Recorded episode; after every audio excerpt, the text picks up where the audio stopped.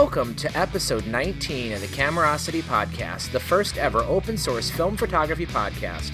I am your host, Mike Eckman, and from Gainesville, Florida, and owner of Volta Coffee, Mr. Anthony Rue. How's things down there in the Sunshine State? Old. That's not supposed to be how it is. At least from Florida, we've had a couple of hard freezes this week, and uh, yeah, it's cold. Oh man, falling iguanas, huh? Yep. Also from Yellow Springs, Ohio, everybody's favorite enabler of gas, Mr. Paul Reibel. How has business been? Business is boom, boom, booming. So is my gas, gas, gassing. Next, we have one of two people tonight from the land of Oz. From Sydney, Australia, Mr. Theo Panagopoulos. Are you excited about Australia's chances in the, Olymp- in the Olympics? Considering we're a country that's currently in the middle of summer, not overly exciting, but uh, it is interesting to watch.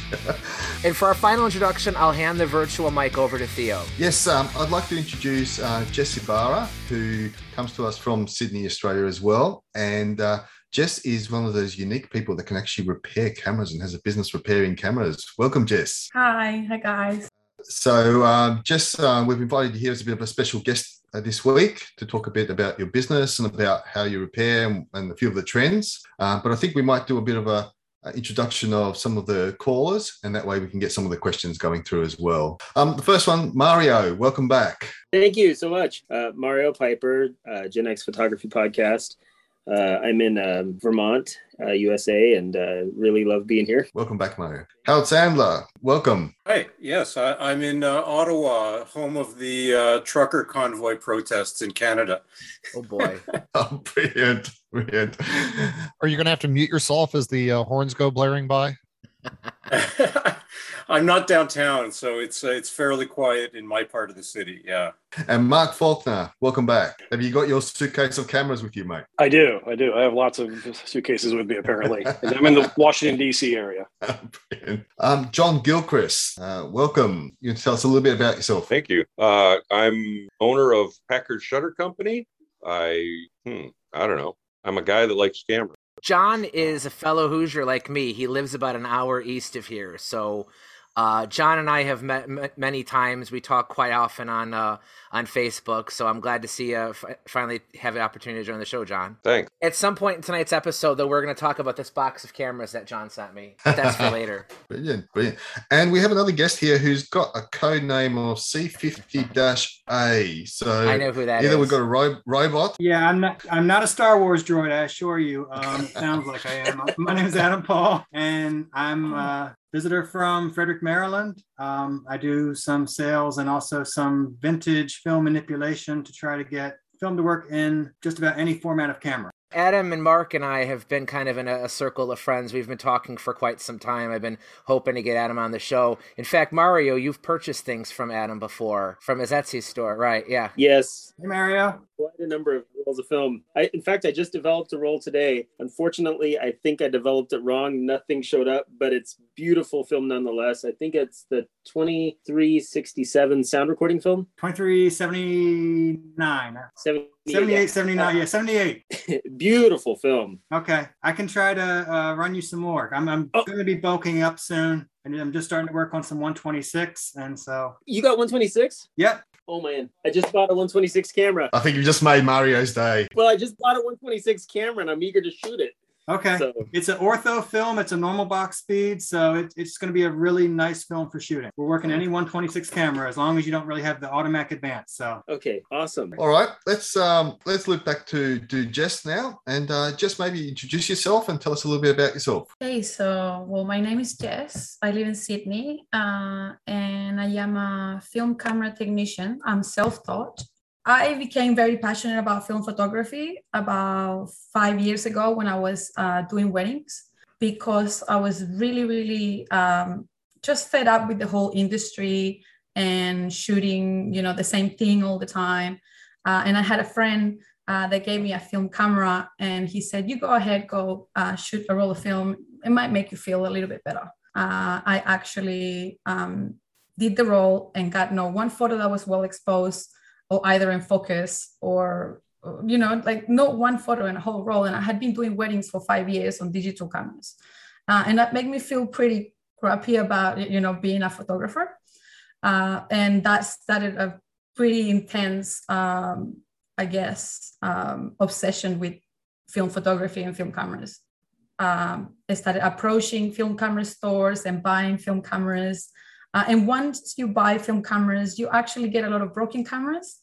Uh, and you start tinkering yourself and you start wondering, you know, is there anything that can be done uh, to make this thing work? You start doing your research, you start um, uh, looking into it, and all of a sudden you have hundreds of cameras. Uh, you're selling cameras at markets, you're opening up your own store and you're like fixing cameras for friends. Uh, and then you're opening your own camera repair shop.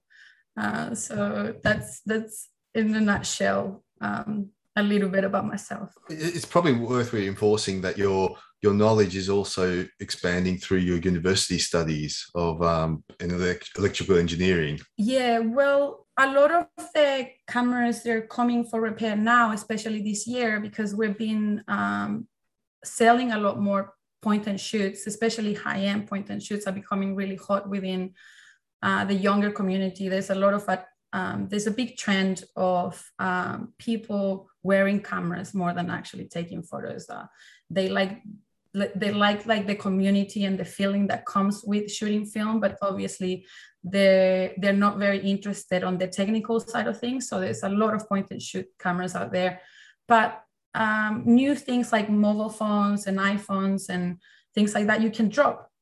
You can drop in water nothing's going to happen. But film cameras were not made like that. They have a linear for a reason, and you're supposed to take care of them uh, while you shoot. And we're getting a lot of broken broken point and shoots, a lot, a lot of them. And because of that, and because there's nobody fixing them anywhere, um, I decided to study some electronic engineering just to try to get a gauge and see if it, I could actually repair these sorts of things. And, and over the last two years, the last past two years, I've actually started repairing um, a lot of the um, small but high end point and shoots. Like we talking like uh, the Contax G series high end yeah, or Contax, Leicas. Okay. Um, the ones that are worth saving. But yeah, I mean, th- this is the thing though. There is like uh, a lot of people uh, have cameras that come from their parents, and even though it might not be a really good camera, they do want to save it because it means something to them. So I guess it's, it's on a basis, you know, person to relationship with the camera basis. Um, but um, but yeah, mostly, you know, mostly I repair high high end point and shoots, and I, I can do a lot of mechanical repairs. Of I've always been a tinkering person. As a kid, my, my my entire family are engineers, but I, I, I wanted to be an artist. I thought, you know, that's that was cool. Um, and I, I, I tried being an artist. I studied photography, and I, but somehow I find myself doing engineering now. it's in the genes, by the sounds of it. It's in the blood. I couldn't escape it. with, with, your photography, you obviously you're still for doing photography, from what I understand as well. Uh, what kind of equipment do you use on that? Is there a particular type of photography? I do still do weddings, but I do them all on film. Um, I do a lot of portrait photographer uh, photography.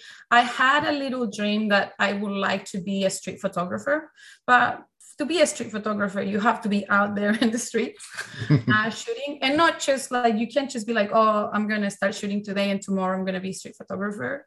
It takes ten years. You got to be out there in the streets and figuring out what's a good light. Um, and so I, am working on that, but um, I, I think not even 10 years is enough time, you know, even if I was out there every day to be able to have like a cohesive amount of work that made some sense and was you know i could sell in some sort of it will have to be probably my next 20 years. So maybe by the time i'm like you know 50 or 60 i will be able to say maybe i'm a street photographer now. Um, but uh, i use all sorts of cameras. I i have the bag. I'm sure you'll you'll understand i love the tinkering part of uh, photography and i love the fact that you know they sound differently they have different settings they have things in different places. And I, I find myself getting very comfortable with the camera and enjoying it, and all of a sudden finding something else and getting very attached to that and so on and moving to the next one. And so, apart from my dad's Nikon FM2, I don't really have a camera that I use all the time. And partly because I'm always repairing and testing. So I'm also, you know, shooting pretty much every day different cameras. We had a whole discussion a couple weeks ago about uh, recommended uh, Nikon's, and the FM2 keeps coming up. The FM2 seems to be a recurring model on this podcast as a favorite for a lot of people, myself included. I, in fact, you can't see it, but I have one hanging from the ceiling. like if I could reach the camera a little bit further, it's right here. Uh, but Howard had a question regarding Nikon since we're literally on the topic now. Howard, do you want to ask your question? Uh, yes. So, so you know, uh, people on uh, vintage camera forums endlessly debate uh, totally manual cameras, w- oh, well, with just an electronic light meter, like the FM2, versus cameras that have an electronic shutter or have more automation, like the FE2 or uh, the Nikon F3 compared to the Nikon F2. Are, are, is it really harder or impossible to repair the electronics on those cameras? No, it's it's not impossible. It's definitely doable, but it it, it does take a lot more time. We do we do charge an hourly rate. Is the, okay. the truth is that time is the one thing that none of us has. And repairing an FM2 in comparison to an F3, we're talking about twice, three or four times the amount of time uh, to get to some of the problems. I, I find that people learn more uh, with a with a camera that has less electronics than with a camera that has more electronics and more advanced metering because there is less troubleshooting. So I'll say that maybe the FM2 or the FM3A. I reckon the FM3A is probably the pinnacle of 35 millimeter film cameras. That's probably the best SLR there is. And after that, just the electronics. They they add up to a lot of like the the uh, they just the parts last less time less uh, amounts of shooting. So it's like the shutters only last like 15,000 shots. Like, you know, some of the electronics and the components inside would only last so many uh, times of current going through it. So for so I favor mechanical cameras over electronic cameras, but there is beautiful electronic cameras that have very sophisticated systems that make shooting a lot easier. Uh, thanks. What, what, one thing that I heard is that electronic cameras from later years, I'm not sure exactly when, but at some point in the early 90s, for environmental reasons, uh, solder uh, no longer contained uh, high lead content. That the solder after that tends to have a uh, some kind of a creep problem, where after several years whiskers form and and you get shorts. Is that true? Yeah, that's very true. And you also the later come uh, the later as well they use different kind of components within the plastics around the cables and also these uh, soldering uh, and just the components in general. And just not no, no, nobody was anticipating that people will be using these cameras 50 years later or like even like 20 years later. When you buy a point and shoot in the 90s the latest year they had was 2019 after that it, it, it for the day back it, it, it, rotated back again to 88 or whatever. Because they, they were anticipating that people they didn't want people to use things for that long because they want to sell the next camera. Um, that's why you know when you buy a camera that was made in like the 50s or the 60s you're buying something that it was meant to last 100 years. And, and if you take care of it it will last forever. There's nothing you can do. Like even, and even if you drop it like you know it's made out of such a good materials and the manufacturer the way that they used to be able to blow metals and bend things the materials that they were using they were just so much more durable. The clock works um, a lot of the stuff later in 80s beginning of the 80s a lot of the parts become plastic. The plastics become frail over time. Uh, that's actually a big problem with the uh, Nikon FM2 is that some of the wheels on the inside are plastic, same with the uh, Minolta SRT 101. And the teeth, the tiny little teeth of these wheels fall off and they fall in different places where they get catch inside the shutter and they break your shutter uh, or just you know they get they get stuck somewhere and also they rotate on their on their own and you're like why is this not working? Is, is there a um, issue getting parts for those cameras um, as those parts break? There is there is very little parts um, new. There is still like you can still find uh, i have some contacts in japan and some contacts in germany that do have new parts but because they were wholesalers at some point and they still have but just for certain models, for a lot of stuff, what we have to do is gather another camera looking for the part that you need. Um, and when we're talking about frail parts, like plastic parts, um, that the plastic ha- do become frail over time. We try to do 3D printing uh, with new plastics that are much more durable. I would like to, uh, at some point in the future, if I, you know, manage to get there with my business, is buy CNC machines and create tools to be able to make more of these parts because a, a, lot of parts that are just not available anymore. You know, I, if only we had somebody on this podcast with a CNC machine that could speak to the viability of making some of those parts. Yeah, that, that was the whole reason I bought a desktop CNC, and I'm still it's a big learning curve to figure it out. I'm much more familiar with 3D printing. I've done a lot of 3D printing of parts for my own cameras to work on. Um, but yeah, the the idea of being able to mill, like say, soft aluminum at least, should be very doable for a lot of these parts, and they can be designed in such a way that you have minimal overhang, so you should be able to mill one side, flip it over, mill the other side, and it'll work perfectly fine. So yeah, I totally agree. That's a great way to to go about doing the part production. Yeah. Is the material though like up to snuff though? Like could it handle the torque of of being inside of a camera, like a, a wind? Like Jess mentioned the teeth.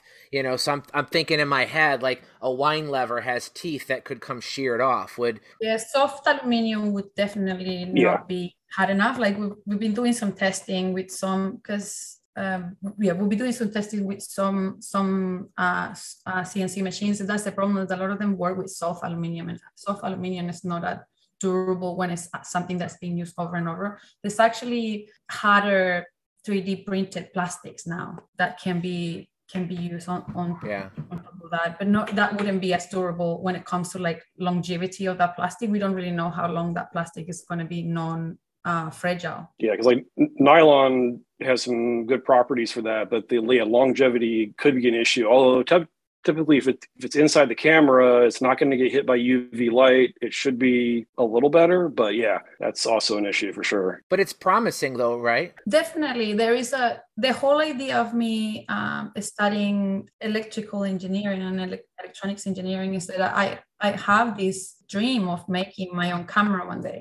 We're in the very early stages of creating prototype and that will be my final when i finish the course that will be something that i will have uh, a small prototype um, for um, point and shoot camera. But i don't want to make something like you i could go right now and injection mold something cheap. I want to make something nice. I don't care if i sell maybe one or two three or four but something that you know something nice something that you hold in your hands you feel the weight. I think if you achieve that, you'll you'll sell more than one or two.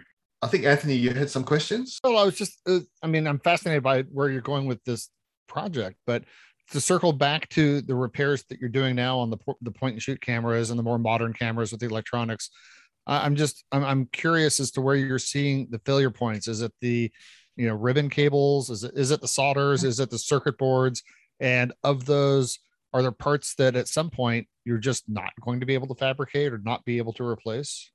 Well, there's now a lot of companies in Europe that can't um, make uh, ribbon cables. The, the, the parts can be made. It's just it's how much time and money you want to put into fixing a camera.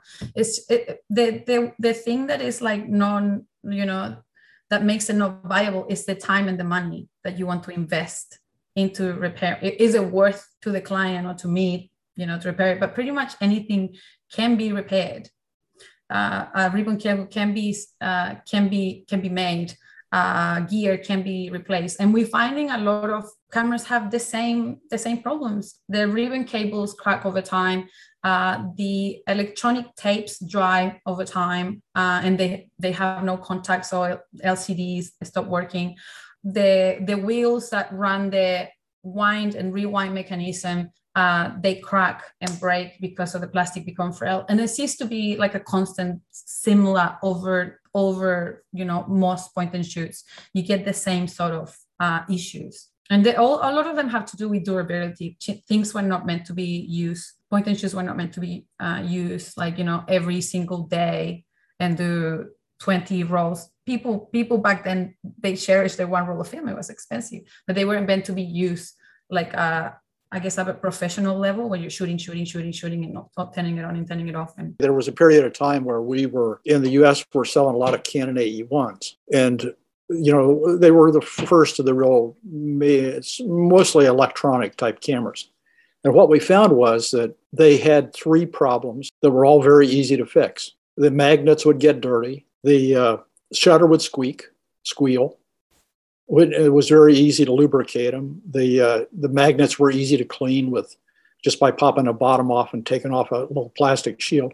But the biggest problem and the most costly was that there were uh, some plastic screws in the, or actually uh, posts on the top, underneath the top of the camera. And those little plastic screws would fall off or break off and drop down into the wind gears. Did you see that? Yeah, that happens. It happens with most cameras that have any plastic um, you know components inside so the pl- plastics become frail and then become lodged somewhere inside the camera. They lodge down and then you yeah they the, lodge down inside the, the owner thinks their camera's jammed up the shutter's gone bad and really all it is are several little pieces of plastic. Not plastic not that it's easy to get out. inside the winding mechanism. Yeah, yeah it happens it, it, happens to a lot of cameras it's not just the a1 it happens a lot with srt one. Well most SLRs that have some sort of plastic component inside. I think we maybe we're also coming to the time where those plastics have reached their expiry date and they're just becoming frail out of like, you know, because of the time that they were made and the amount of years that have been out. Well, even with with rangefinder cameras like the Leicas in particular,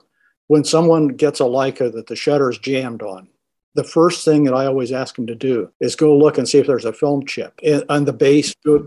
just go look because usually there's a little sprocket of film or a little chip down there that's lodged in and that's keeping it from advancing. We do find as well that a lot of the cameras, the reasons that they're not working is just because they need a good old CLA. I will say that's probably more than 50% of the work that I do at the moment is uh, people coming over to me with their parents' camera and it's just the camera's been sitting, sitting there for too long the oils have dried up or you know or it was uh, put away with the battery inside. And maybe it might have a little bit of corrosion and putting a new battery is not actually making any contact and you might need to like change um, change the cable to the motherboard or even just clean the area uh, for it to be able to make contact and then the camera works again. That's actually most of what we do. And a lot of the people end up being quite surprised and happy that you know it is not a major repair that it's just the camera needing a good clean. Mario had a question. Uh, yeah, mine wasn't about um, newer cameras with uh, you know electronics. I actually got a, a uh, Gelto D3 camera. Mm-hmm. Yeah. But what I'm wondering about is um, what are some things that one needs to be concerned about? Since you do a lot of repairs, what are some things that one needs to be concerned about if one wants to open up a camera? Just some general ideas, because I've never really opened up a camera before. the, the, thing is that, yeah, I've look, I've opened over the years because I self-taught myself, so I've mm-hmm. broken mm-hmm. a lot of cameras. That's that's just going to happen because okay. the in in general there is like like a general line on how to open a camera and where to start to have a look. A lot of the time you start by taking the bottom plate off, but some cameras have a particular entry level, like entry side. And there's a particular settings that the camera has to be on before you can start disassembling things, because then it's just going to become help for you to put everything back on or knowing exactly what things were meant to stack up together if they're not at the right setting or you're taking the things in the right order. But for most of all, most SLRs, you just need, you know, good pair of spanners and some screwdrivers, and you work your way through from the top to the bottom and then inside the camera. But uh, like I said, some some particular cameras have a guide, and that's why like websites like Repair Camera, um, film uh, film repair cameras is a really good website because they have the manuals, and some of them come with the guides on how to and what to do before. But I, I don't have the guide for every single camera. We cannot repair uh, everything. It's on a camera by camera basis. There is some cameras that we see a lot more, like A1s, K1000s, uh, SRTs. Um, you know, a, a few Hasselblads. I, I don't do Leicas. I just, I there is somebody in, in Melbourne uh, that used to be a Leica camera repair person he was authorized. Now he has his own uh, shop in Melbourne. If a Leica comes to me, I usually recommend him um, just because I, I don't have the tools. And oh, that's another thing. Some cameras have proprietary tools to um, be able to open certain parts. Um, and by you using a set of spanners or like you know or your own screwdrivers you might end up actually damaging the camera a lot more than actually Yeah. fixing it or even getting it open. As well, when it comes to people dropping cameras to us, they will bring a broken camera all opened up and be like, "Can you help me now?" a bag, a bag of camera. yeah, about pieces. It's like uh, I, I used to do that. I used to be. I used to try to help people like that before, but now I just don't because it it's just too too time consuming. Unless you know, unless I found something I really really wanted, maybe for myself, and then they'd be like, okay, it's on in pieces now. Would you like to have it? So how do you come up with the prices though? Like for example, on I mean, I, I'm sure with a common camera like the K1000 or the SRT or the AE1s, you can pretty much know what it's going to need. But when you get a random camera like a Gelto or some point and shoot Olympus, like you don't know until you get it open what it needs. You know, with a mechanical camera, eh, you probably just need to clean it. You know, but with an Yeah. electronic camera, like you said, you might need to resolder something. You might need to source a replacement part. So if I walk in your shop and I say, you know, I got my dad's old Konica point and shoot, it don't work. You know, like how do you even begin to give them a quote like of what it's even So what we do is we have uh, an assessment fee. So it's a fifty-five dollar assessment fee, and that gets the camera open and tested. That's usually an hour work. I charge fifty-five dollars an hour uh, after Gotcha. that, and I am I charge for parts, but I charge what the cost of the part is, and a lot of the time parts are like ten dollars, fifteen dollars. Or if we go into something where uh, the camera might be more rare to find, like if it was a Contax T2, and it was the ribbon cable or the button cable, then it's getting harder and harder to source the parts, and the parts are becoming more and more expensive. Uh, and before we could buy a broken camera, let's say from eBay, uh, for a couple of hundred bucks um, and charge the customer for that, uh, and maybe have some parts that they will have some parts that they could sell back to us later on. But now you go to look for a Contax T2 broken camera and they want a thousand dollars. So you have this conversation with the person when they come in. You tell them that you know it, it, the potential problems when something like this is happening to this camera or what i know can be this and this and this that i've done before. It has cost roughly between you know 190 and 280 dollars depending on the hours and, um, of work. And you can make the decision once i've created a quote for you after the assessment so $55 assessment and then they decide from there. they decide from there and there is gotcha. like they don't have to pay any extra money and a lot of the like you know if it's a cleaning thing we have a, a cla for you know for point and shoot and a, a cla price for uh, slr and a cla price for a medium format and and so if that's what you're bringing in and i open the camera and there's nothing wrong it just needs to be clean i call you back and i offer you the cla you know? I offer you the cla if you want to go ahead. Uh, that gets added so you don't really have to pay uh, the assessment fee again. It's just the assessment fee is for opening the camera. So some people already know that their camera is working but they just want it clean. They don't have to have an assessment fee. They just pay for the cla Is there a particular camera uh, aside from the like it needs tools or, or or something that's very very electronic that a customer would walk in with and you would just turn them around and walk them straight back out because you just don't want to work on that camera? I'm happy to fix pretty much anything. I, I really enjoy I, I love taking things apart and putting them back together and figuring figuring out, you know, how they work. It's just I can be inside a camera for hours, for days. Sometimes I don't sleep. Uh, there might there might be an Exakta coming your way. Do you like shutters, like Copal and Compur shutters, that sort of thing? Uh, I also have a person that is specializes on that uh, in Germany, and I tend to send things to them. I can do some repairs on Copal shutters, but I just uh, I don't enjoy it as much as a uh, is the is the ping. Is it- Oh, yeah. the little ping. uh, I don't I don't enjoy it as much um, because it, it's you have to be like very super stealthy with your hands and very good at keeping all those How about glass lenses, uh, cleaning fungus? Yes, I, I, I, I do glass. I've actually just bought um, a focusing tester from eBay a couple of minutes before this uh, uh, podcast started because uh, it just appeared on the um, what you call it Facebook groups, and I was like, you know, I have to have it. Uh, so yeah, because I, I I do do quite a lot of uh, lens cleaning and CLA. do you do you actually find a lot of lenses come in with fungus? Yes. Do you lot. do? See, I think it's a. It, it depends on where in the world you are. I, Florida. I We're in saw- Sydney, Yeah, it's like Well- a breeding place, like a breeding home. Like it's just. it- are you like- you're in a humid area in the summer months and Yeah. and, and i am too i'm in in the united states in ohio and it's very damp in the and hot here in the summer it's not dry in the winter it's very dry but i actually don't see a lot of lenses with fungus i i see haze on on a lot of even newer lenses i see me too. Yeah. Uh, and that's just outgassing from the greases I think that's that's a uh, coating thing, the haze.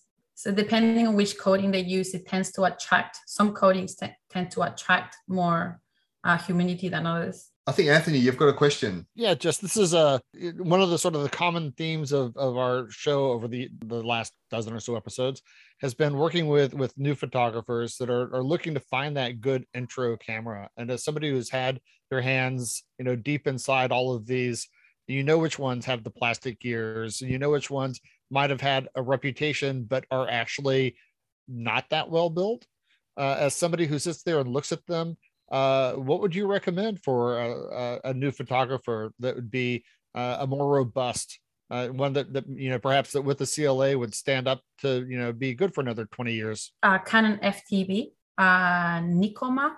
Um, they they they if you get one of those uh, CLA'd and test it, it will last you another 20 years. You won't need to CLA it again. All the parts inside are metallic. There is no plastic bits.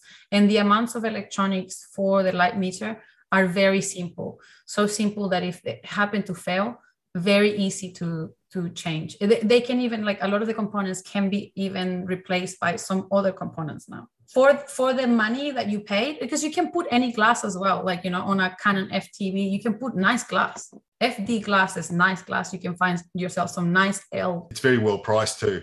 yeah of course but you can build on a collection of glass but then the camera which is you know the, also the camera is just a box a lot of people get hang up in the you know this the, the, the camera is just the box that house the film Okay, we, we, we seem to have attracted another caller. Uh, Vlad has joined. wow he has a few cameras in the back Hey guys. Vlad, you you're expanding to another layer of your basement, right? Like that room Uh, you've oh yeah, I'm, filled I'm, out. I'm I'm doubling my uh room capacity. I'm I'm pretty much maxed out at 1200 right now. I what happened was one day they were eating dinner and all their plates on the table started sliding to one side because that side of the house was sinking into the ground. There were so many cameras in it. So he had to he's got to move it. You're, you're laughing, but I think that is actually exactly what's happening. His house is crooked because of all the cameras on one side. I, I am finding uh like uh cracks ar- around the house outside, so maybe you there's truth in that. maybe it is true so how many cameras you said you had Um, I'm close to 1300 right now, and I'm pretty much maxed out on my shelf space. I have about 13 cabinets, so I'm getting is there something that you particularly like collecting more than other things yeah, it's all it's all Soviet stuff. So everything was made in USSR, Russia, Ukraine, uh, before Soviet Union, after Soviet Union, and during, and anything with Cyrillic writing on it. So that's pretty much my topic. Your collection Yeah, um, just that I I, I shoot Nikon film. film. Um, I'm I'm an FM2 guy as well, so I'm I use the FM2 with the 1.2 Nikkor, the 50 mil 50 mil the 50 millimeter. Yeah. What is your? I, I, you said you also sh- uh, shoot FM2. What's your go-to lens on? Well, I I do shoot with the 50 millimeter 1.2. That's that's my dad's camera, so it's uh, so it's yeah, same same deal. And I I bought a, a Nikon EM today. just just to see if I can offset the, the weight of the weight of the 1.2 and if I'm feeling too lazy I will go on record. I like the EM. I think it's a fine camera. It fits Really? really nicely in your hands. Even for as for as low end of a camera as they build that when they made it, if the battery dies, you still get the one single shutter speed like all the other electronic Nikons of the era. Yeah, you get like 190, right, or something. 190, yeah. I completely agree. That's a great little camera. I kind of wish I hadn't given mine away to my, to my nieces to, to play with. So It's also meant to be. Like it's a reportage camera. It was meant to be used and used and used and used and used and used. All the parts are very durable on the inside. We had uh we've had a couple Nikon guys on the show and we were asking about Oh yeah, that Nikkormat. That's I recommend the Nikkormat over the FM2 though. If it was like Really? if if you wanted something to last you forever, Yeah. uh, the Nikon, you can still use the same glass. You can still put the 50 millimeter 1.2 on that, but the the insides of the Nikon are just that much better built. Like What's the, the top quality of speed? the insides. One What's the thousand. top speed on it? One thousand on it. One Okay. thousand. Yeah. I mean, unless you're going to be doing a sports, why would you need 4,000? Well, on on a bright day with a one point two, if you want to keep shoot it wide open, you know. Uh, you you Neutral use, density uh, filter. ISO 20 film. Well, I, I use I use Velvia fifty or one hundred most of the time. yeah. So So, Jess, if you ever wanted to move to the States, if you didn't mind living in a basement in Chicago, I know where you can get like a lifetime job repairing Russian cameras. oh, oh yeah. um yeah unfortunately i keep like um losing my repair people uh either to various circumstances so but there's nobody nobody who wants to fix a lot of this stuff or and if they do they're like usually like like peeps and people who work on Leicas and to fix like uh whatever fifty dollars in it they'll want like four hundred dollars and I'm ah Didn't you get yelled at at Lee's camera repair once? I, I did he he threw me out of the door There's a Chinese guy in Palatine, Lee's camera repair, and, and Vlad walked in there with like a Zenit, and he got cursed at. Like get out of here with this Get out of here. That's funny. I mean, like I said, every every camera deserves to be fixed. Yeah. E- Every, it just it depends what the sentimental art behind the camera is and how much you know time you're willing to put into the repair. It's just that ti- time is the one thing that we as Yep. as human beings we don't have much of it. I mean, if you want to shoot some, some cameras, I think it's not about like uh, when you pick up a camera and then you you you pick them up now, like like 60, 70 years after they were made, and they're like they're crap, not gonna work. But in the reality is, if you see CLA one, it's gonna serve you another like 20 years easily, and they're actually great cameras. I mean, and you, it's it, it's really, I think a lot of people are really quick to judge uh the quality of the cameras by the way they uh, the way they kind of the way they stayed i guess i mean if, they, if, if they're on the shelf and not used i mean especially like eastern bloc stuff organic grease i mean that's all i have to say it just hardens Yeah, it's usually just just the, uh, dried up grease. But the the reason um, the reason that I usually don't don't take on you know a lot of the Russian cameras because I don't have enough experience um, to fix them quick enough uh, for it to be profitable for me and good for the customer. You know. they are way simpler though Um, but I know they're they're they're beautiful. They're beau- I mean they, they, they got made. Hundreds of thousands of them got made. So many of them got made. But also because a lot of the factories didn't have quality assurance like a like a like you know factory would have had. You can get very lucky and you can have a really nice Zorki, for example. Uh, like a like a like a copy a Zorki. You can have one that is so good And then the next one was built on Friday. And, and smooth and everything. And you can also find one that everything on it is clunky Yeah. and won't work and it has a special way of like, you know, you need to wind it and things for it to keep working. So it's If we could find a list of all Zorkies made on Wednesdays, those would be the ones to get. yeah. well it's it's all it's also different because anything that was made pre 1970 they're really high quality and Yeah. after 1970 they basically that's when they removed the quality assurance and they're like just let's make as many of this as possible and Yeah. that is when you get like uh, different quality cameras from the same assembly line Uh, yeah. if you get like a 1960s camera 1950s camera if you cla them like a FED 2 like that's a beautiful camera if you cla them it's just like amazing shooter uh, same with a Zorki 4 yeah, the Turkey boards are really nice. I've actually Yeah. have worked on a couple of them. They- They're just beautiful inside too. that and the the amount of speeds you get for a rangefinder of that age it's just uh, phenomenal i mean it's it's an all-around good camera i mean the only thing it's liking is the is the the lever wind Uh, but you get it on the Zorki 4K but you lose speeds that's the problem Switching gears a little bit, um, Howard has a, a self interested question by the looks of it. So I, I wanted to ask uh, what Jess thinks about. I think you mentioned copals or shutters that you know little things go spraying. So I, I this is the first time I bought something really not out of any practical reason. It just looked so good, but I, I'm sort of into Voigtländer uh, rangefinders and some. I, I don't know if it was the, Mike Eckman or so, something I, I read about Bessamatic SLRs And then from that, I found out that there's an even sleeker looking one, the Ultramatic, Voigtländer Ultramatic. But I wanted to know what you thought in general about these SLRs with leaf shutters that I, I keep hearing that, you know, they're untouchable and nobody will repair them. And now I have one and it has a shutter problem. well, that's the, the problem is that those need particular, um, they need special tools to be able to be open because a lot of them are open from the front. A lot of them Oh, okay. and you need uh, once you are underneath inside the lenses a lot of them need special wrenches that sit up and they, uh, some of them i don't even like just not just like they're not two they're like three or four and they sit at particular places and that's why people won't touch them because they just don't have the tools to get inside I of them see. um, if you do i mean I, I have some contacts um, that have some of the older tools but then also like a lot of people do not want to share the tools Mm. uh, they might have them and they do not want to share the tools. And also for things like that there is a part- you have to there is uh, there is a way of disassembling. You must disassemble this before you do that before you do that before you do that and you have to put everything in order as you're taking it off and then assemble it assemble it back in the exact same order back. If you do any of the things uh, you know not in the same order you will end up uh, bending something once you try to shoot the camera again. I tried to warn him. yeah so, somewhat related. So for people like me that have a terrible track record trying to go inside cameras on our own, um, when you have a let's say a shutter that sort of works but it sticks or it's slow, a leaf shutter. Uh, there's people that say, yeah, just swish it around in lighter fluid or squirt lighter fluid inside, and other people that say that'll just make things worse. What, what do Uh, you think? It just it depends once you get to to the gears and you can have a look because you could it depends. Is it is it corrosion? Is it rust? Is it dirt?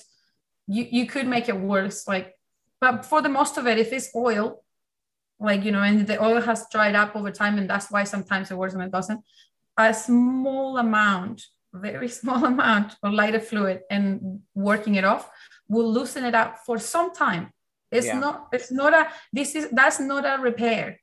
That's like a patch. Yeah. Yeah.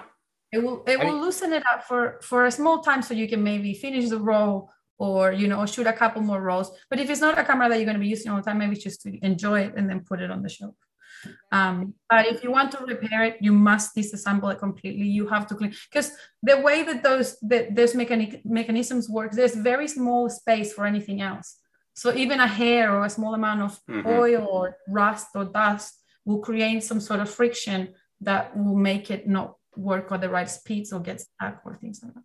For someone like me, you know, on my site, I'm constantly reviewing different cameras, and there's some I only shoot once or twice. So over the years, I've taken some flack from some of the like, you know, full time camera technicians that that you know when they hear somebody dribbling naphtha or something like that and they're you know, they just cringe, and I and I don't blame them because I absolutely know that that's not the right way to do it. But when you only need to get one or maybe two quick rolls of film through something, it it can work. But like Well, like you don't Jess want to said, pay a technician every time your camera. If, if you Yeah. do, also if you do have a large collection, like I see you guys in the back, you know, if you do have a large collection of cameras, you don't have them. That's one of the Yeah. reasons that I started like re- looking inside my cameras and trying to figure out because I didn't have the money to get every single camera uh, repaired or CLA, um, and then maintain it like working good because they will sit half of the time in a shelf.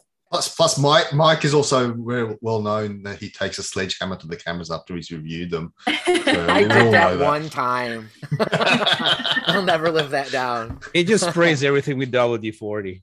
Yeah, yeah. I, and I just use bacon. And I just use Oh bacon. no, please! The one thing, do not never use WD-40 in a camera. Like Yeah. we actually have repair shops here in Sydney that do that. Can you believe we still we still have people that you they'll bring the camera in, they will just spray with WD-40 and it works for five minutes like a roll of film, but it will do so much damage. The electronics. What a lot of people don't understand about WD-40 is it's not a lubricant. It's it's WD stands for water dispersion. It's actually meant to wick away moisture. Yeah, it technically can lubricate for a short period of time. You know, you have a squeaky door, you can spray some WD-40 on it and it'll be quiet for a short while but once it evaporates it's it's going to be even worse and you know if it's a yeah. door it's not a big deal but for something like it a camera run all those impurities into one spot and like collect it to it and uh, like i said it, it is terrible for corrosion it, some of the chemicals inside wd i'm not 100% sure what chemicals are but some of the chemicals inside wd-40 uh, accelerate corrosion right. and can also create make contact on things that should not have current through um, and oh, electrical, yeah. motherboards and yeah it's it's terrible. Yeah. Do not under any circumstances touch wd-40 what do you recommend uh, like agfa cameras from the 50s and such used you know there's a like a little thing people call it the green goo. A lot of their lubricants would harden and, and crystallize. So you know the agfa Karat is a camera that i really like and i've taken apart a number of times and the helix is pretty easy to get out and it's usually very very very stiff. So i'll i'll soak it in like some acetone or xylene or something just to dissolve all the old stuff. I'll get it super clean but then you got to put a new kind of lubricant on there. And I've so, used lift I've used lithium grease before and it does work, but I know that that will travel. So what what's a good lubricant for that type the of The best thing to do is for you to approach the people at a telescope shop and uh, that's near your wherever you live okay. and ask them for the highest quality uh, telecom grease that they have. They will all all telescope shop will have very high end helicoid grease that will not go anywhere. Okay. Yeah, and it won't go anywhere.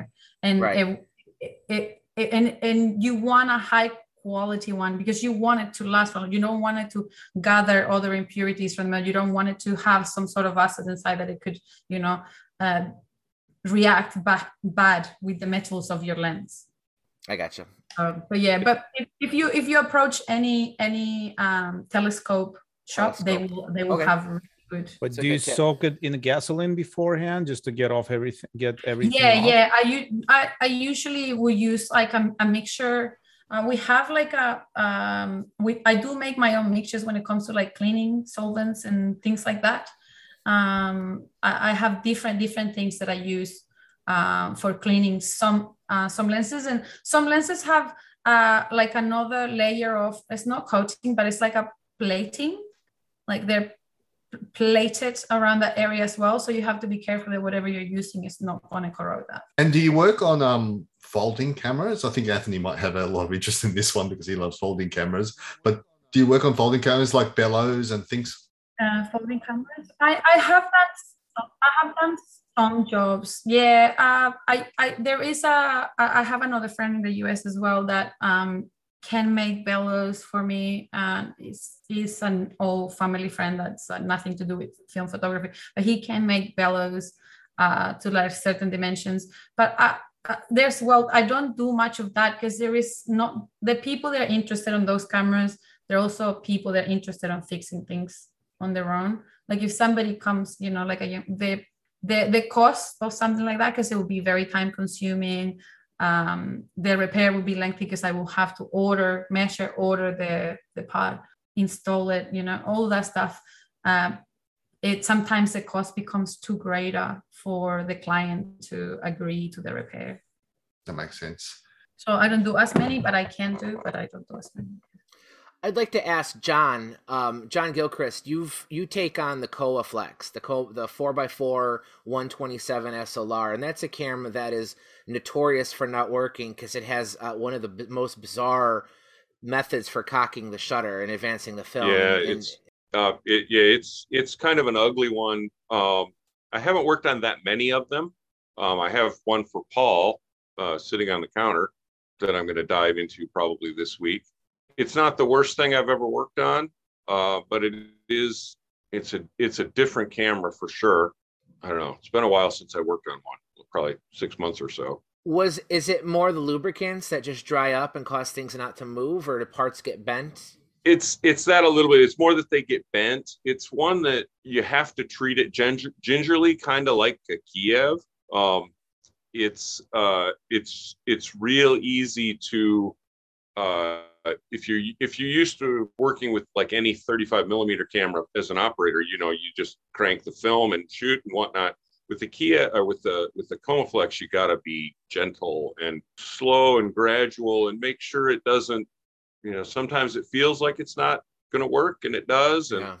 it's if after you've played with it you learn the camera a little bit and you know how to how to advance the film and how to cock the shutter and when um, it's one you have to you have to really like the process because you have to pay attention to the process while you're shooting You have to shoot it in like a. Is there like a like a thing that you have to do before something else? Is like if you make if you do something at the wrong time, it might actually bend something inside the camera. you you have to cock the shutter before you can shoot and i can't remember if that raises opens the lens up again or not it's one of those complex And there's a little lever. yeah there's a lever on the side that you have to cock the shutter with and it's it's a pretty stiff spring but it moves okay and you have to you have to get used to it because it's one that it could feel like it's going to break or you're going to do Mm. something wrong you're pu- pushing too hard but it's really yeah that's just how it is If there's no film in the camera, you've got to slide the little lever forward when you cock the yeah shutter. And if you don't Yeah. do that, that's what really damages Yeah, it. you could break the camera without film in it, and then I think even after you put film in it, the process for cocking and setting the first exposure is different from the other eleven. So it's like it's a complete nightmare of of a camera. See, you that's, have uh, yeah that's you really the- gotta love the camera to be that. good. Know, Yes. but on the on the plus side it has a really nice lens on it yeah. and it's it takes really nice pictures yeah i mean yeah you got to That's be dedicated because it's because it's 127 film to begin with so you know that's even a whole other animal with it We had a whole episode on the podcast a couple weeks ago. It was the the worst cameras with the best lenses, and I'd say that that definitely Mhm. qualifies. yeah yeah there aren't many of them around that work Can I ask you guys what your favorite lenses are? What's your favorite lens? My favorite lens is a 58 millimeter Biotar. That, that that's It's- a good lens. It's it's it's mine's actually exactly the same lens, but I think That mine's mine's an M40 mount though. Yours is an Exakta, isn't it? Mine's an Paul? Exakta mount. Mine's a 17, uh, 17 blade. Yeah, so is mine. Oh, My uh, favorite's probably not going to be a very popular one. Popular one here, but it's a Vivitar 135 millimeter uh, f uh, 2.8, and uh, Comina made Komine Komine made Uh-huh. Comaini made. so I love the I love this lens. My lens, honestly, you know, people laugh when I say this, but I found this one by accident. It's the uh, Kilfitt Macro Kilar D. Uh, it's this weird little. This is an Alpa mount lens. Uh, it's um, 40 millimeter, four centimeter, f 2.8. They made this an Exakta mount, M42 mount, and Alpa mount, which is what this one is, and it's the only reason I have an Alpa adapter because I don't have any Alpa cameras, at least not anymore. what are you adapted to? I have a Fuji um, X-T20 digital camera. So on my website, pretty much any review I've written since 2018, all of the beauty shots of the cameras itself are taken with this lens on a digital. So I am using a digital camera, but I'm using, you know, a 60 to 7 year old lens. And the reason I like this lens is, you know, it's focused to infinity. Um, and I'll have a picture of this on the podcast, but it's got like a built-in like extension tube and it focuses down to two inches if you're shooting pictures of a camera and you want to get a far away shot you know you can put it as far as you want 10 feet infinity whatever but let's say i want to i want to uh, draw people's attention to the shutter release or something. I can get shots. yeah i can get you know this far away from the camera without having to switch to- now obviously yeah i could just use a macro lens i understand that but this is a lot more fun to use. Um, plus it's a preset lens which i actually really like on digital is because i i always you know you open it wide away to get um, with the digital cameras they have focus um, peaking which will change the color of the pixels on your screen to so you can Yeah. get precise manual focus and fuji's do that really well uh, and then all I do is I, I always have the preset to about F8 or F11, depending on the lighting. And it's just a quick twist of the wrist and it goes back down there. So always open wherever I stop it, open wherever I stop it. And I just kind of, it works for me, my workflow when I'm out shooting beauty pictures. If I want to get real close up, I can get as close as I want, this and this. Plus, you know, there's the neat factor of, you know, all the p- pictures of cameras on my site are shot through a very very old lens that not everybody has but Are there other lenses that could probably reproduce the exact same image quality? Yeah, I'm sure there are.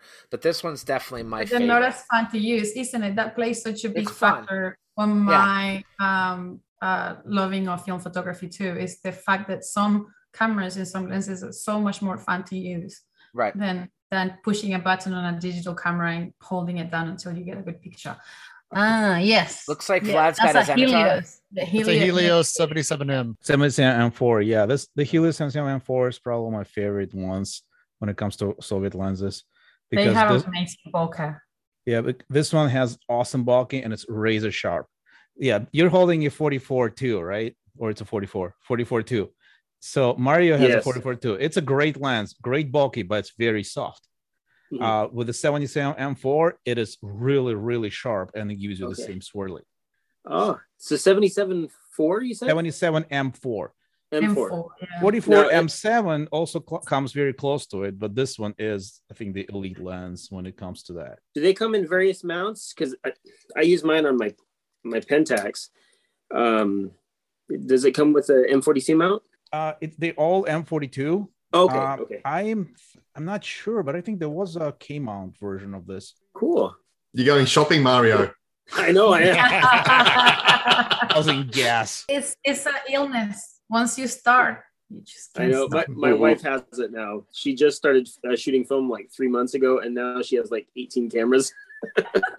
You know, it's not a, it's it's not an interchangeable lens, but regarding Soviet lenses, I really really like shooting any Soviet camera with the T43 triplet, the little like the Smenas.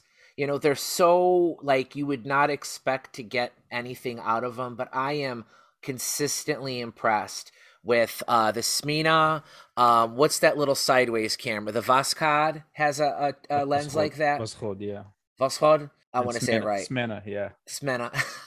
but so Soviet triplets are from what I've seen are amazing. I wish I wish there you could somehow or at least easily take that off and put it on an SLR. But if you ever get a chance to shoot Actually, there is a company in the US um, that is taking uh, Soviet triplet, well, a lot of the Soviet um, uh, lenses and rehousing them for cinema work.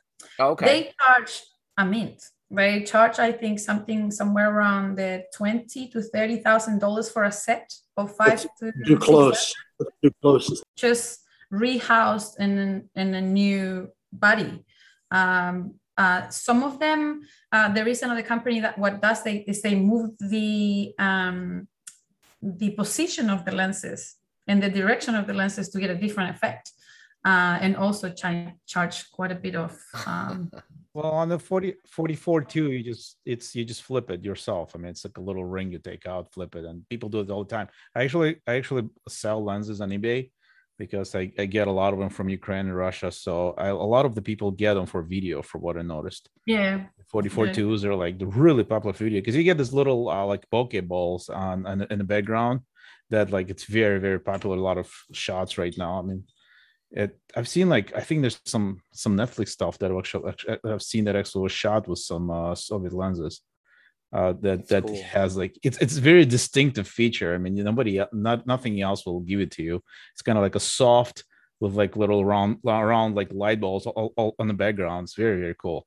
But if you ever try to do this uh, on the 44 too, make sure um, a lot of these lenses have the cleaning marks on them and the back uh, and the front elements. Make sure you don't get any cleaning marks because cleaning marks they don't show up in photos, but in the video it's very very noticeable. So when people ask me like, "Can you use this for video?" Like if he has any cleaning marks, you say basically it's a hard no because I've had so many people return them just because of uh, of that kind of stuff but they are really creative lenses. I mean, I've seen a lot of stuff shot with them, and it's very uh, cool looking. Anthony, you you you recently bought a lens, uh, one of my other favorites, which is the Topcor 58 1.4. Yeah, I bought a camera just as a lens, the back cover of that uh, Topcor. Uh, is it 58? It's a 58. It's a Yeah, 58 1.4. 1.4. I had to use my magic eight ball to predict that he would get it. Yeah, it hasn't hasn't come in yet. I was, but I was going to mention that the, I love the Biotar. I've got the same exact Biotar that, that Paul has. But you know, honestly, one of my favorite films, and I had to buy a camera just to be able to get this lens, is the Asahi Takumar uh, 58 millimeter 2.4 that came on the Asahi Flex 2, which is a Heliar design. And you know, I load that camera up with a you know like Tri-X or you know an older style black and white film, and it looks like it was a a, a film still out of a Fritz Lang movie. You know, there's just something really magical about that lens. And uh, you know, as I understand, it only fits. Mike, you'll know. Does it only fit on the Asahi Flex 2?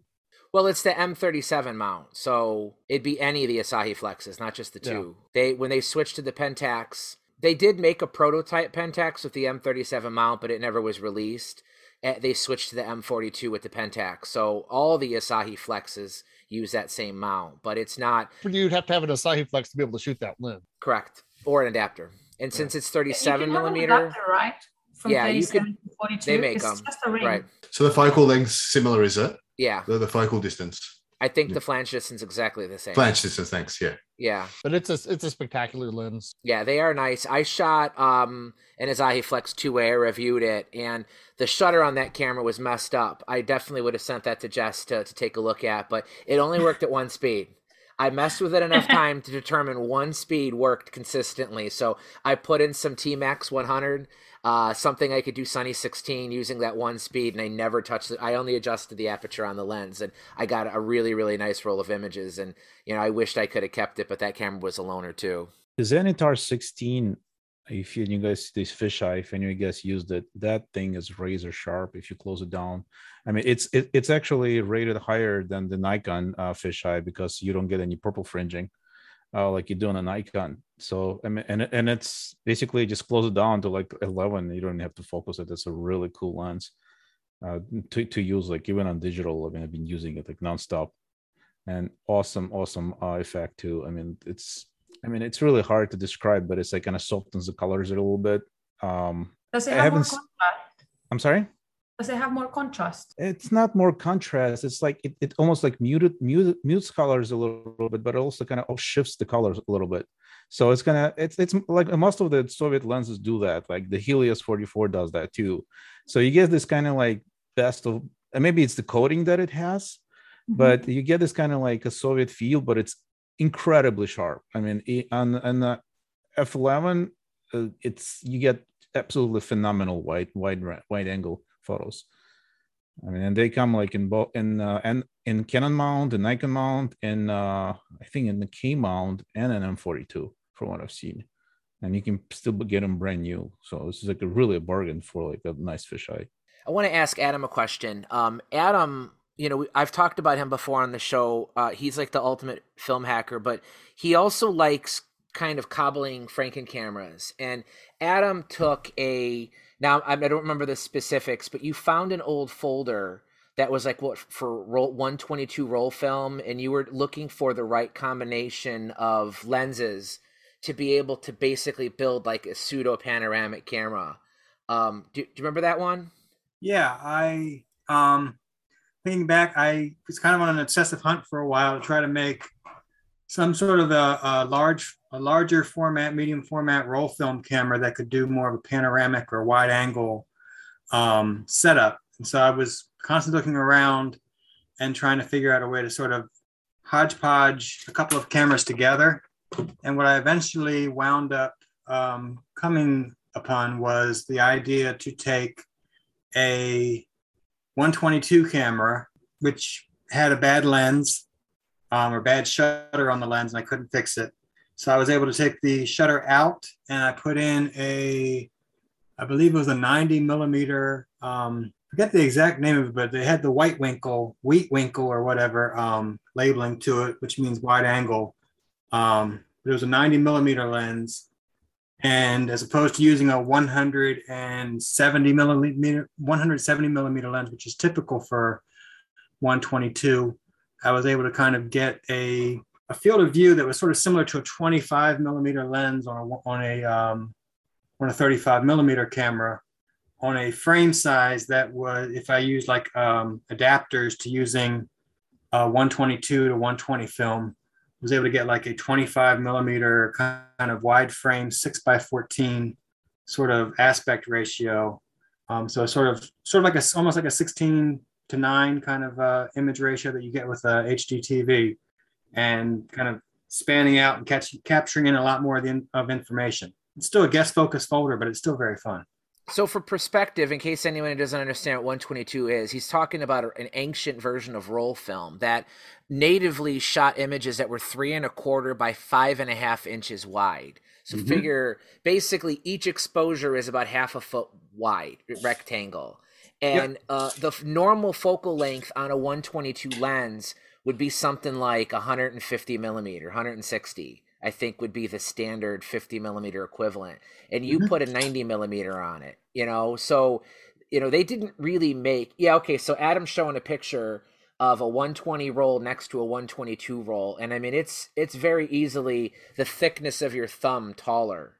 Yep. On almost two fingers taller, the 122 like, roll. So looks like an inch. Yeah. So, I mean, you're talking about a huge folding camera that he got. Now, uh, Kodak bellows are usually rotted out though. So what what brand? This was actually a Kodak camera. It was a Kodak. Okay. Yeah, it was one of the um, older ones, um, which had didn't have the red bellows, but it had the black bellows, but they were still very sound. So you get a good old folder, even if the shutter and stuff is broken, and usually you can just take them off. There's usually a ring in the back, mm-hmm. right? Yep. So the sh- the shutters and lenses come off really easily, and then you just kind of like experiment with different smaller lenses and find out what their coverage is. I mean, some of them I imagine you're going to get some extreme vignetting, but you found that right combination. And I think, and I've seen some of the, some of his work, and it's it's really really cool. I mean, it gives you know you talk about swirly bokeh or soap bubble, whatever. You talk about all the different characteristics of lenses. You know, doing that results in some really off the wall images. Uh, Anthony? Yeah, I just had a quick question for for Adam since he's back. Um, I had a friend that came in and gave me, oh, let's see if I can put it here, a big bag of Gevaert 116 from 1947. What are the chances that this is nitrate base and I should not, not have this in my office with all my cameras? I don't, I don't think so. Most of the manufacturers had moved to safety acetate base, I believe. Well, I, you know, I don't speak Belgian, but I don't see anything on here that would indicate safety film in any language. Well, well, Anthony, uh, I, I, command you to go to a dark bathroom in your house, open up that roll, cut off a little corner, and then try to burn it and see what happens. Uh, do, you want, do, you want, do you want me to send you a roll to play or with? Or just just shoot it quickly, develop it, scan it, and then burn the negatives. and just as a disclaimer, this podcast takes no responsibility if your house goes up in flames. Try this at home, kids. We're pros. Yeah. The Flame Photography Podcast. what could possibly go wrong in the Florida climate? That's right. Should I get uh, your address from Mike and ship you a, a roll so you can play with it? I, I'd be happy to. Yeah, because I'm I'm curious. I've, I've got like I've got like ten rolls of it. I'd be happy to take a stab with it and yeah. um, see what I can get. The one thing I, the one challenge I've sometimes had with roll films, I'm sure we all have whenever we kind of take that thing, is occasionally the backing papers will Paper. oftentimes kind of meld with the film. Yeah. Um, kind of leave you this very papery kind of look. But um, I've actually done some Gevaert uh, Super Chrome and it's come out pretty good. Oh, cool. So, yeah. Uh, Mario, you seem to have a question. Uh, yeah, it's actually for Adam. Um, some of the most wonderful film that I've bought from you is the Agfa Enigma. Um, I I don't know what the the year was, but I think it said 1950, expired by 1950 or something like yeah. that. Um, so my question is, that's that's about the oldest film that I've ever shot. And should I ever come upon a roll somewhere else, how do you know, especially with the development part? Like I I understand. Um, the ideas about how to shoot it if it's expired, but developing, how do you, where, where do you come at with your developing times? Is it's, it trial and error or what? Yeah, it's a lot of trial and error. I mean, typically I start to, it's nice to have the luxury of a 100 foot roll or a 50 foot roll where you can kind of burn a couple rolls off and shouldn't I actually say burn a couple rolls after we just talked about nitrate film. but um, I can kind of um, do a couple of sets of brackets and do a first pass I usually usually my kind of rule of thumb is that I will start with doing a one to 100 uh, HC 110 with water straight out of the refrigerator pump and kind of keep in the refrigerator for 30 minutes. Uh, do a couple of agitations at 10 and 20 minutes and then see what I get. If the results come out very like faint where they don't really see any dark, any true dark tones, then I might up up the um, ratio to one to 50 or something like that, the same sort of time. If I get to a point where I find that it actually turned out overdeveloped, then I'll try to dial the time back. So then I'll, I'll do a second pass and I, I may go down as low as 12 minutes um, on a one to 100 at times, you know, but it's sort of a lot of trial and error. Uh, yeah. The challenges are with a single roll, you don't, it, it can, if, if It's it's, tough, a 36 exposure roll, you can throw it in a half framer and kind of start to do a few brackets and kind of cut it off and see what you can do. Yeah. Um, the other thing is I found that a single roll of 35 millimeter, for whatever reason, the chances of it, unless it's been stored in typically like these sort of metal canisters or even cardboard canisters, is that the the sidewalls of the 35 millimeter cartridges just don't seem to protect too well against um, age radiation over time. Do you find the HC110 because I've noticed on your uh, on the various um, development charts or times that you've given you list H- HC110 quite often. Do you find Mhm. that to be a good developer for older black and white films? Yeah, it has the benzo, which is the fog inhibitor in it. So I, I definitely tend to like um, HC110. I like the fact that it can be stand developed. I know there's another benzo having um, film development solution called FA1027. I use that fine for typical eight to 10 minute type, you know, agitation every minute sort of uh, development. But when it comes time to doing uh, stand development, it just doesn't work very well. So HC110 really works well as kind of a, for me, an all-purpose um, anti-fog developer for um, doing both short, resol- you know, short revolutions of six to 10 minutes, as well as doing the long haul of 30 minutes. FA 1027, that's photographer's formulary, right? Yep. Yeah. Yeah, it's also known as um, Clayton's 76, I think is another name. Ah, okay. Do you have a favorite or, or a camera that works well for you for 35 millimeter when you're doing your, your bracket testing? Well, I kind of can't go wrong with a Nikon F4, to be honest. Uh, just for the simple fact it has, a, you know, I have a data back on here, so I'm able to, if the as long as the film speed's not too slow, kind of have some imprintation on on the side of the uh, frames to sort of know. So that way, when I go back, and I usually try to keep it in my in my head that I did a, a set at 32, 16, 8, 4 speed, 2 speed, sometimes even going down into fractions of a, of a of one for ISO EI rating, but um, it tends to be nice sometimes if you have a little reminder because sometimes by the time I get home, I completely forgot where did I start at, and I don't want to give the wrong information and realize that I thought I was shooting at, at 16, but I was actually shooting at four, and that's going to mess mess it up for future. Um, I, I guess I do have another question. I noticed on your store. No, you got to put another quarter on the machine, uh, Mario. Can I- Go ahead. okay, just a real quick question. Um, I have a little tiny hit camera, and I noticed a, a while back you had some some uh, film that would fit this. Do you plan on having any more at any time? Yes. Oh, Yes. good. Cool. Um, I've got to. I've, the problem with the little film is that when you buy the little film supplies, the little film supplies easily get lost. So I've been searching for my little collection of um, micro type 17 millimeter spools. I actually have a little sort of prop here that I used to actually cut unperforated 35 millimeter film directly in half to actually make the film 17.5 millimeters wide in the original spirit in which those those cameras were intended. They were supposed to be that they sort of based upon scarce materials and what have you that they were designed to simply use about a, a nine inch strip of film a 35 millimeter film that was just basically bisected in half to make it 17 and a half millimeters wide. So they can be really great cameras. I've i've shot a, a micro and i actually really loved it. I think mike recently picked up a tone. Yep. Yeah, this thing's real neat because um, unlike most of the hit cameras, this one lets you not only focus, you can fo- has a full focusing lens, but it's got three shutter speeds 25, Oh. 50, 100, and bulb.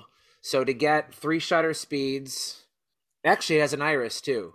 So I could Mhm. stop it down to 3, 5, 4, 5, 6, 3, 8, and 11. So you have it's, it's essentially a full functioning mechanical camera, but in the hit side. Mine is not. What do you do for backing paper, Adam? Do you cut your own just out of? I usually have to cut my own. Um, the backing paper that they tend to use for those, um, even though it says panchromatic, so you think that it's going to cover, you know, sort of counter everything. I've tended to find that I, I when I try to do color in, uh, you know, a roll of color. One time I was getting a lot of push in through the through the red window, even after putting an additional layer of uh, of Rubylith over top of that red window. So I, I've found that I really have to make my own backing paper and number it.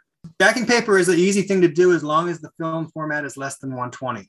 It's kind of tricky. You can't really make backing, you know, there's plenty of supplies of 120 backing paper that you can kind of uh, cut down to 127 width or any other width. But once you start to go up from 120 to big film formats like 116, 122, you're. And a lot of people don't realize that 120 film and 120 backing paper, the paper is actually a little bit wider.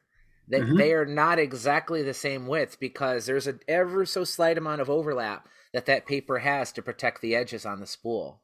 Yeah. Theo, were you going to ask something? I was just going to ask Jess, um, since we're talking about those miniature cameras, do you get many of those here in Sydney? Um, people using those kind of cameras? I only have one that my brother gave me as a gift. I, I've never shot it. It does have some. He also it came with like a handful of little rolls that were in some foil paper. And I have never shot it, and I'm just I was right now trying to figure out if I could remember where I put it because it was one of the drawers that I cleaned last week, and I was like it has to be here somewhere. Small camera, Yeah. small film gets lost. but Easily. I have never I have never repaired one. If that's uh if that's the question. right. So we've picked we've picked Jess's brain so much uh, about her ability to repair cameras, but I'm on your website vivalafilm.com, and I mean you're also an artist too. I mean you also do take your own pictures. So like, what what inspires you for yourself? You know, I know you said the FM2 you use a lot, but I mean, do you like getting into obscure expired formats or old films or anything like Adam or any of us? Oh yes, I, I do have my my little box of. If you give me a second, I'll, I'll I'm wondering if we we could have Jess on the show and we inspire her gas to go out and order something. While we're talking about it, Mark, you bought something on the last episode, right? That just showed up. Yeah, I uh, I bought a uh, a Pellix because you were showing one off, and I also Yeah. got the little uh, waist finder, waste viewfinder for it as well. Very So- cool. Yeah, looking forward to shooting that one. yeah, I, I do like testing and trying all sorts of different. There you go. Jess is showing us a basket full of um, lovely film. People know that I I am into sh- you know shooting film and um, weird weird film types, and whenever they find something in their garage or uh, or their grandpas find something, it ends up here at my place. Um, but a lot of the times, the things are dried up.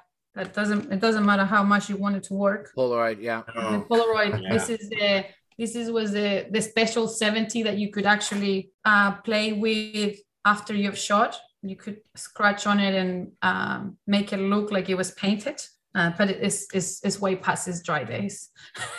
and and do you find when you get since you're buying some cameras too, are you, are you finding that um, you know found film with other people's pictures in there occasionally? Yeah, um, because uh, um, I, don't know if you guys know, but I am I'm, I'm also have cameras at Do Film Lab as one of the film photography labs here in Sydney. I do get to develop my own film in there.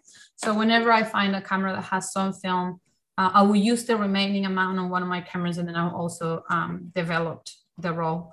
And uh, I I have found some pretty interesting um, photographs of Sydney of like maybe the beginning of the century, like uh, when the bridge wasn't built yet, which is uh, that was really nice. Um, a glass plate. Sometimes when you buy cameras, you know, like large format cameras, they'll have still the glass plate inside, the glass glass plate.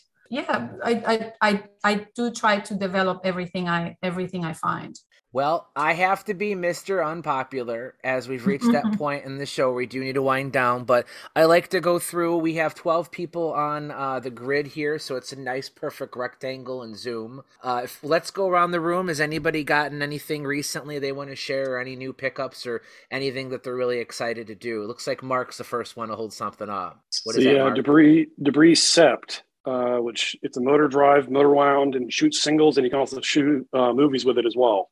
And this Oh, one was it was it was missing a uh, it had came with one cartridge, was missing the other one. I 3D printed the other cartridge. I'm still finagling that and testing it printing to out to make sure. Now, yeah. how old is that camera about? This is this is about uh, early 1920s. Okay. And it shoots 35 millimeter film. Um, but yeah, it's it opens up here, and I've got just a test test roll of old film in here. like- so this is the this is the 3D printed one up here, and the original's down here. Looks like 18 by 24. So It's a it's half it's a half frame. We call half uh, frame now. Back then, that was just normal frame. normal. Yeah. Okay. Cool. Very cool. Uh, Nice. Mario. Mario's Um, got his yeah. Kelto. Yeah, I, I really love using this camera. I've shot uh, shot two rolls through it, a one one twenty seven film, and one uh, thirty five millimeter roll that I red scaled, and I really like that that roll how it came out. But the only thing that I'm worried about is the um, the shutter speed. It's a little sticky, the shutter Yeah. speed dial. So that's why I was asking about opening cameras and you know feeling comfortable about that because I want to try to get to the bottom of it but I don't know if I should just send it away or try to do it myself. You know, look into it myself. But anyways, I like the camera. Cool. Who's next? I I got uh very c- two very cool cameras. These are Oh, the I know what that TS TS VVS prototypes. Uh, so these cameras are very mysterious. I mean, there there's a minimum a couple of thousands of these are made in 1948, 1949, and nobody knew where they were made. It's a super mysterious camera. And there was a book that said that some of these cameras uh, were made in Germany by the order of Soviet Union in in Freiburg, Germany, but this was never confirmed. So now I had I bought this from a collector who went to Freiburg and bought and, and found this for 50 euro for both of these in some kind of small junk shop. And he just he just he just picks these up. And these are no-name cameras. They don't have any engravings because usually they have this TSVVS with like a Soviet Little uh, star. star engraving. Star. So, and one is a chrome uh, one is a chrome um metal, uh, chromed and one is like a muted kind of chrome more like nickel i have never seen uh the chrome version before. And this is this these i mean these are no-name cameras. So i think that at this point we've pretty much proven the theory that we, these were made in germany and not in russia. Like So f- for people at home, he's holding up. They look like Zorki Leica copies, but that's that's not a screw mount, right? no oh, no this is actually a Contax mount. So this is like a leica with a Contax mount. That's And- cool. and It's this is a definitely a German made camera by the order of USSR, made for uh, topographical service. And these were given out to uh, high ranking officers because there se- they made so few of these. And uh, th- these came with a Zeiss lenses. This one, this one came with a, so this no name came with a Tessar. Uh, this one did not come with a lens, but the regular versions come with a Sonnar. It's a, it's a f2 Sonnar lens uh, and i just found one and kind of found the serial number range in which they usually are mounted on the, the regular series. I just wanted i i, I don't That's like cool. to have it on, on the shelf without the lens. So um I, I put it together. So i think and there's an article that i wrote on one of the in one of the groups. I don't know maybe if some of you guys seen it that basically that proves the theory of the german origin of these cameras that's been debated over i would have to say last 20 years at least. Cool. so this i think it's a really cool discovery. Well, while I'm waiting for my TopCon SC Super to show up, my my small victory is that I just saw over on Instagram that Jeff from I Dream of Cameras rushed out and got a Voigtlander Precaro one after hearing us talk about it on this show, and I, I think that's a, a small victory to, that you know another Precaro Yeah. has found a home with somebody who's going to appreciate that camera. And you get a 13th image in every roll. Yeah, those are nice. Howard, you had something. Well, yeah. So uh, other than the Ultramatic that doesn't work, I, I I've bought two cameras recently that work. Um, I just got this today, and everything seems fine. It's a Ricoh 500 with the, the second version with strap lugs uh, and the sort of cool bottom mount uh, uh, trigger winding, I guess it's called, and the little teeter totter thing. Uh, I have a Ricoh uh, Diacord, which is a TLR that has the teeter totter The paddle. thing Yeah, that was their thing. it sort of goes with that. Uh, the other thing, I don't have it here. Um, I bought uh, an Agfa Ambi Silette because it has interchangeable lenses, and and this one came with a 35 millimeter lens, which is a focal length I really like. I shot a roll with that. Haven't developed it yet. It all seems to work. I need to adjust the rangefinder, but uh, the ergonomics are not. They're nice, but they're not quite as nice as the Super Silette, just because the the uh, the rings are very very thin and it's kind of hard to tell whether you're adjusting the aperture or the shutter speed by uh, by feel the uh, I've shot the Ambi Silette with the wide angle 35 millimeter Color Ambion lens, and I agree with you that the focus and aperture rings are very thin, which does affect its usability. But to be fair to the camera, that's just unique to that one lens. you get any of the other lenses available for the Ambi Silette, and they're better in that regard. The uh, Super Silette has a slightly bigger uh, viewfinder, but but the Ambi Silette is no slouch. It, it seems to be a nice camera. Very cool. Very cool.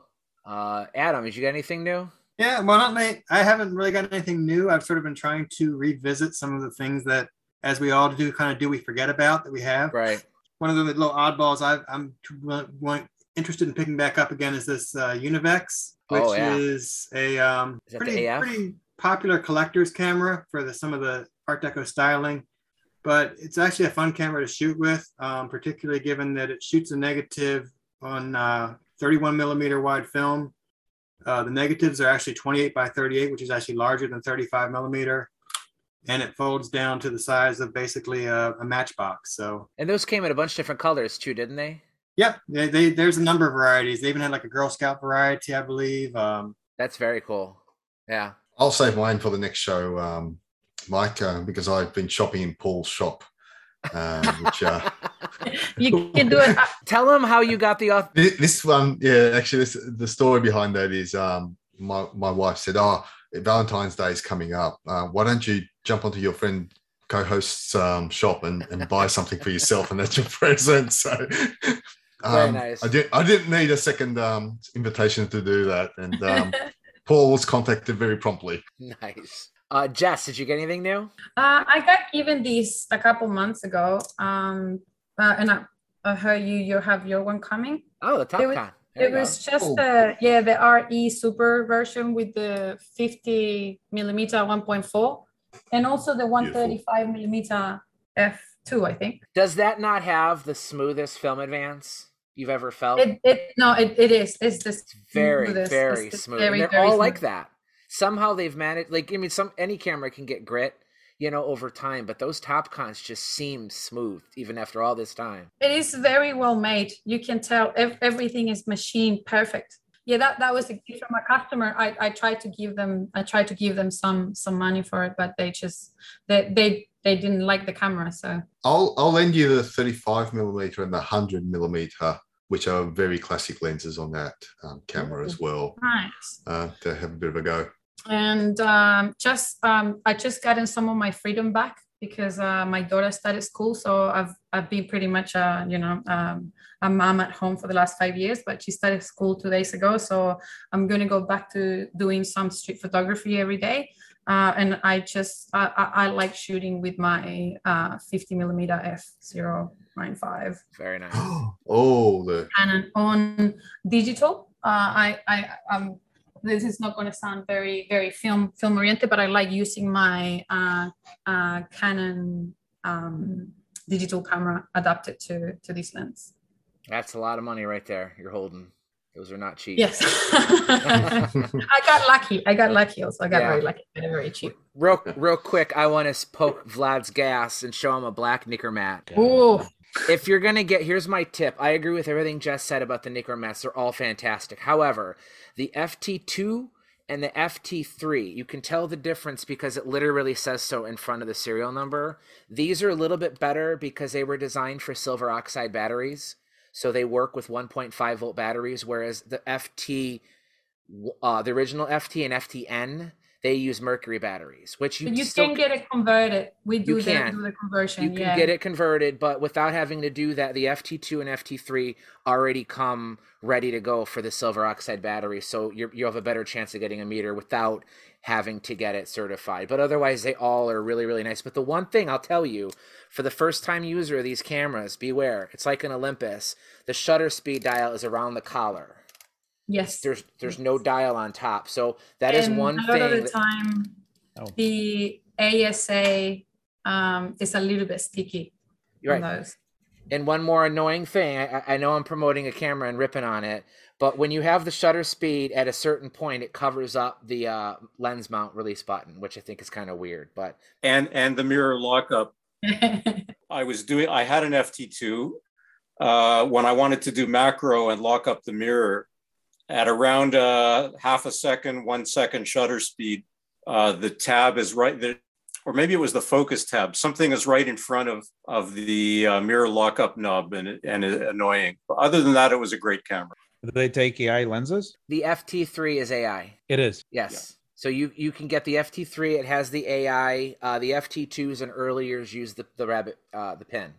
So if you if you want to use an FT and Nikkormat with AI lenses, get the FT3. So it not only has the silver oxide battery support, but it also has the coupling for the AI lenses. Doesn't one of the uh, Nikkormats have the battery behind the mirror? That's the FT2, FT3. Yeah. No, nah, that's not true. It's That's the EL, isn't it? Only the EL. Oh, it's The the, EL. EL. Sorry, you're, It's the you're right. EL, sorry. yeah. Oh, sorry, yeah, the one with the engraving on the top. Yeah, It's the that's, EL, yeah. that's like the most ridiculous place for a battery ever. You know, I a lot of people hate it, but honest to God, it actually works really, really well because you lock up the mirror and then there is a little compartment. All you do is slide your finger and then the battery pops out upside down.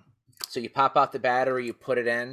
Another nice thing about that location is that like how many times have you found it the right size coin to change the battery oh, compartment? Yeah, it's better than a coin, but it's just it's just really non-obvious as to where It is weird. I will yeah, if you don't know, you would look at this camera and be like, where the hell's the battery? Well, we've actually had people come in with that camera thinking that the camera was broken because they couldn't find. Right. So the EL and then the EL2, but the EL2 was no longer called Nikkormat. They just called it Nikon. It's got the battery in the same location, but it's the hmm. same body as the mechanical uh, Nikkormats. They come in black. They come in silver. The the mechanical ones have the shutter dial around the collar of the lens, which isn't a big deal. I don't think it is. It actually allows you to see it through the um, viewfinder. You can actually see the shutter speed, which is kind of cool. Uh, but it, it is not on the top plate like you'd expect it to be. Vlad, there's a there's there, there's a black uh, FT3 for seventy five dollars with the lens. I mean, that's like a Got Leica it. lens cap. Get it? That's a good one. How come I'm seeing everybody on the screen going for it right now? Who could bid fastest? What do you got there, Paul? I got. I'm just taunting you with it. Where's the battery on this one, Mike? I don't know what camera that is. Oh, that's the F. That's the FS. The FS was the only Nikkormat that didn't have a meter. No, no mirror lockup, no meter. It's essentially the Nikon F without an interchangeable viewfinder, no meter. You know, they just said, all right, we're just going to release it in the Nikkormat Batty with no meter for whatever reason. I, I don't even know if Yeah. those were sold in the U.S. I think that was a Japan only camera. I'm not sure. I, I bet they cost more than FT2s. Now they Uh, do. They Yeah. sell Yeah. they sell more than FT2s used. Mm. They didn't Yeah. make very many of them. My my recent pickup was a result of talking on uh, a couple different podcasters. Sherry was asking about the Paxette, and I, I kind of shit on it a little bit, uh, and I regret doing that because uh, I picked up one of the Paxettes with the interchangeable lens mount. It's actually an M39 mount, um, but it's not the same flange focal distance. But this is a really really neat little camera. Uh, it's it's kind of basic, has a limited number of shutter speeds, Prontor relief shutter, but it's made by Braun very symmetrical camera. It's very compact, you know, sitting in my hand. I mean, it's a very palmable camera. So I haven't quite shot it yet, but um, I'm actually really, really excited to shoot the Paxette. Think this is called the 2A, but I, I don't know for sure because I haven't done a lot of research on them. And then I mentioned at the beginning of the show, John uh, Gilchrist works for uh, Gene's Camera in South Bend, Indiana, and he he I I'm kind of angry at him because he sh- first showed me all these freaking Fujifilm 690s and 670s and and stuff, and I'm like, oh. Can I touch one? And he's like, "Yeah, we're selling them at you know eBay prices." He goes, "But I do have a whole box full of APS cameras I could send you." And I'm like, "All right, you know, hey, I'm not going to turn something down." But he sends me a box of all these like Minolta. Um, you know, here's the Vectis 20, a Canon ELPH, which was this cool little all metal aluminum body. I got a Nikon Pronea SLR. I got the Minolta Vectis SLRs. And like whoever you got these, you got these from clearly never used them because they're all like in mint condition. And Yeah, some of them were. Some of them looked like yeah, like they hadn't been used. But these those are actually a bunch of APS that we had collected over the years. oh really? Okay. Because nobody wants them, so we. Nobody wants them. Now Yeah. that I know, now that I know that you're into it, I will send my APSs to you. I No. have a- No. like Mike that as- Gutterman wants APS. I'm going down this rabbit hole. I've spent the last like three days looking at old popular photography magazines, like researching APS, and it's making me like I actually genuinely want to like shoot more of that film. But for one, the they only made it in color. The only black and white APS film was actually the C41 black and white, so it's still C41. It ages terribly. You know, it had a APS film had a very, very, very thin base. So it just does not hold up well. And like places like Dwayne's Photo in Parsons, Kansas, will still develop it for you, but I mean, you pay a lot of money for it. We'll process it at Gene's. Oh, you will? Okay, maybe We, that's we better will. than. It. We don't do the. We we have to snip it and run That's it through fine. the machine, so it so it Yeah. doesn't go back into the into the cassette. Yeah, um, okay. But we can process it. But I mean, it's every step of the process is problem. Is uh, the film usually doesn't last long. You struggle to find places who will develop it, and then even when you get it back, it I, to scan it because I use a flatbed scanner, it doesn't fit any film holder because it's 24 millimeters wide. So it's it's it's a huge problem for me to shoot this, but I can't help myself, and I've been going Yeah. down the APS wormhole. So I I mentioned mean, that at the start the of the show. Australia, but Do Film Lab does develop and scan APS film. Okay, that's Um, good to know. But but it, we're all the way in Australia. That's good to know for me actually, because I've, Yeah, I've been meaning to shoot so a bit maybe I of can APS. send you my APS cameras. no, what have I done? Uh, did everybody get a chance to talk? I got I got one last real quick thing for Mario. Um, you're sh- using 127 film in the Gelto. Um, if you slit your own from 120, the film that you have left is about the right size to go in your start camera. Really? It's about six. Yeah, this piece is about 16 and a half millimeters wide. So you Okay. get, if you slit 120, you get 127 and hit. Okay. So, Wow, you know, that's- just, Cool. Yeah. yeah, I mean, like this is, this is trashed, of course, but you know, that's like what, 10 loads for a hit camera? Well, that's a good lot. to know. Yeah, you just need the paper, but it, you have the right Well, right there. with yeah, you've got this. Right, right. It doesn't have this doesn't have numbers on it, but it's you know I slipped the paper and everything. So yeah. Cool. you That's just have you'd have to you'd have to waste a bit and count count turns and figure out how far you got to go.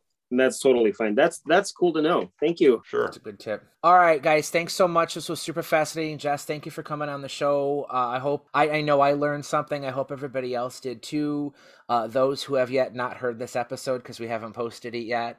Uh, but as usual, I'll get them on uh, in a couple days up here. But Jess, I hope you learned something too. oh, I, I learned heaps, and I'm so happy to have met you all. Great. We do these episodes every other week. Um, so our next show will be 14 days from now. So uh, the 21st of February. We're going to see what we can get on for that show. Uh, but thanks everybody for coming. You guys have a great day. Good night. Thank you, Jess. Thank you, everyone. Bye. Bye, everyone. Thank you very much. Bye. A lot of Bye.